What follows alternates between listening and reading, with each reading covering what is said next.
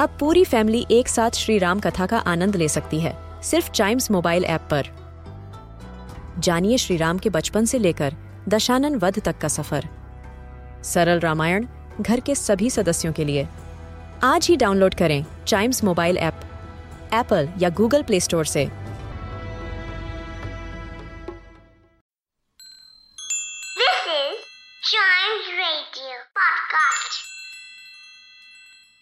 AB Philips Walker എഴുതിയ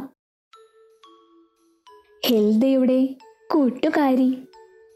ഹിൽദ ഒരു നാവികരുടെ മകളായിരുന്നു. തീരത്തിനടുത്തുള്ള ഒരു ചെറിയ കോട്ടേജിലാണ് അവൾ താമസിച്ചിരുന്നത്. അവളുടെ അച്ഛൻ ദീർഘദൂര യാത്രകൾക്ക് പോകുമായിരുന്നു. അച്ഛനില്ലാത്ത സമയത്ത് അവൾ നൂൽ തയ്ക്കുകയും നെയ്യുകയും ചെയ്യുമായിരുന്നു. വളരെ ചെറുപ്പത്തിൽ തന്നെ അമ്മയെ നഷ്ടപ്പെട്ടതിനാൽ അവൾ ഒറ്റയ്ക്കാണ് വീടിന്റെ കാര്യങ്ങൾ എല്ലാം നോക്കിയത്. ചില ദിവസങ്ങളിൽ അവൾക്ക് വെള്ളത്തോട് ഇഷ്ടമുള്ളതിനാൽ മീൻ പിടിക്കാനൊക്കെ ബോട്ടിൽ പോകും. വെള്ളം കുറച്ച് ശാന്തമായപ്പോൾ ഹിൽദ ഒരു മത്സ്യകന്യകയെ കാണാൻ ശ്രമിക്കുന്നതിനായി നീല ആഴങ്ങളിലേക്ക് നോക്കും. മത്സ്യകന്യകളെക്കുറിച്ചും അവർ പാടിയിരുന്നതും അവരുടെ മനോഹരമായ നീളമുള്ള മുടികളെക്കുറിച്ചും അച്ഛൻ പല കഥകളും പറഞ്ഞിട്ടുള്ളതിനാൽ അവരെ കാണാൻ അവൾക്ക് എപ്പോഴും വളരെ ആകാംക്ഷയായിരുന്നു.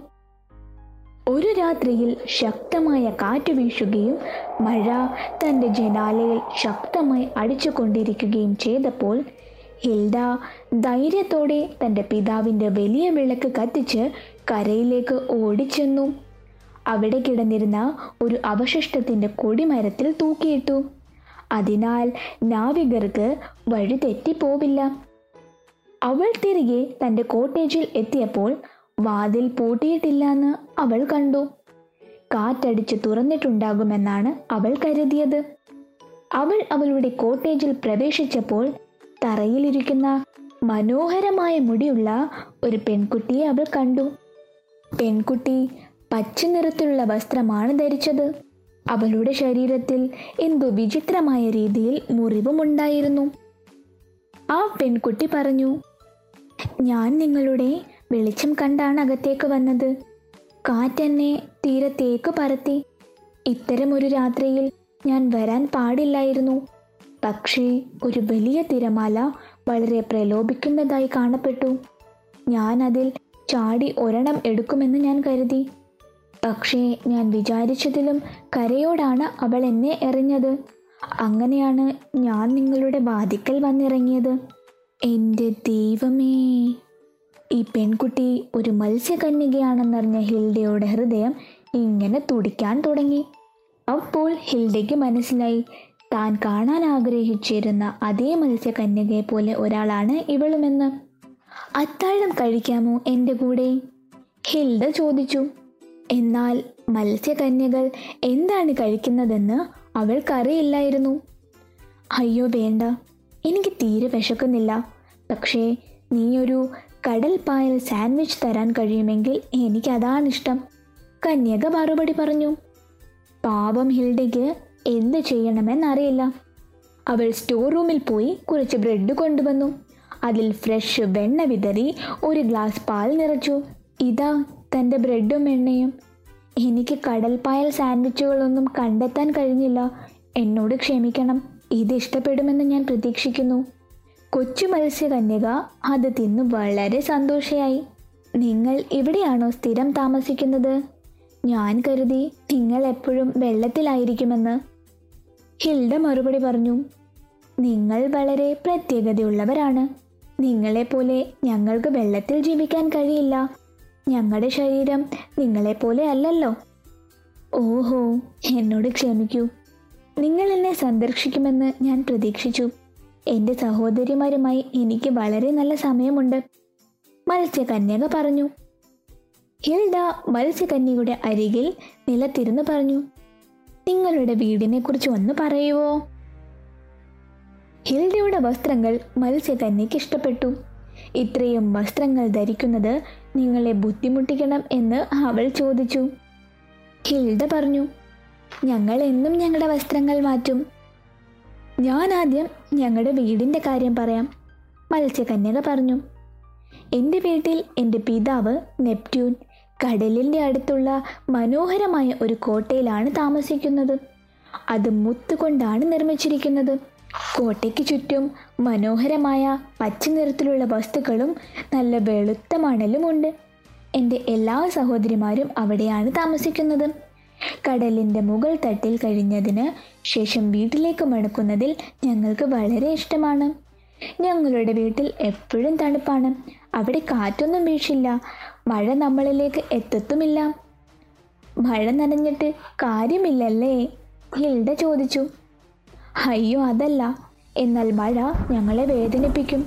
അത് ചെറിയ മൂർച്ചയുള്ള പോയിന്റുകളിൽ വീഴുകയും ഉരുളൻ കല്ലുകൾ പോലെ അനുഭവിക്കുകയും ചെയ്യും. മത്സ്യകന്യക പറഞ്ഞു കല്ലുകൾ ഇങ്ങനെയൊക്കെ അനുഭവപ്പെടുമെന്ന് നിങ്ങൾക്കെങ്ങനെ അറിയാം? ഹിൽഡ ചോദിച്ചു. ചിലപ്പോൾ കടൽ നിഫ്റ്റുകൾ വന്ന് ഞങ്ങളെ ശല്യപ്പെടുത്തും. അവർ വെള്ളമിളക്കി വിടാൻ കല്ലുകൾ എറിയും. പക്ഷേ അവയെ ഓടിക്കാൻ ഞങ്ങൾ ഗോഡ് ഫിഷിനെ ഉപയോഗിക്കും. ഞങ്ങൾ കൂടുതൽ സുന്ദരികളായതിനാൽ മറ്റുള്ളവർക്ക് ഞങ്ങളോട് വളരെ അസൂയാണ് മത്സ്യകന്യക പറഞ്ഞു. ഹിൽഡ സ്വയം ചിന്തിച്ചു. ആഹാ ഇവൾക്കെന്താ ഇത്ര അഭിമാനം? നിങ്ങൾ സമുദ്രത്തിന്റെ മുകൾ തട്ടിൽ പോയതിനു ശേഷം വീട്ടിലേക്ക് എങ്ങനെ വഴി കണ്ടെത്തും? ഹിൽഡ ചോദിച്ചു. ഓ ഫാദർ നെപ്റ്റ്യൂൺ ഞങ്ങളെ കണക്കാക്കുകയും ആരെങ്കിലും കാണാതായാൽ കണ്ടെത്തുകയും ചെയ്യുമ്പോൾ ഒരു തിമിംഗലത്തെ ചീറ്റാൻ അയക്കും. മത്സ്യകന്യക പറഞ്ഞു കടൽ പായൽ സാൻഡ്വിച്ചുകൾ കൂടാതെ വേറെന്തൊക്കെയാ നിങ്ങൾ കഴിക്കുന്നത്?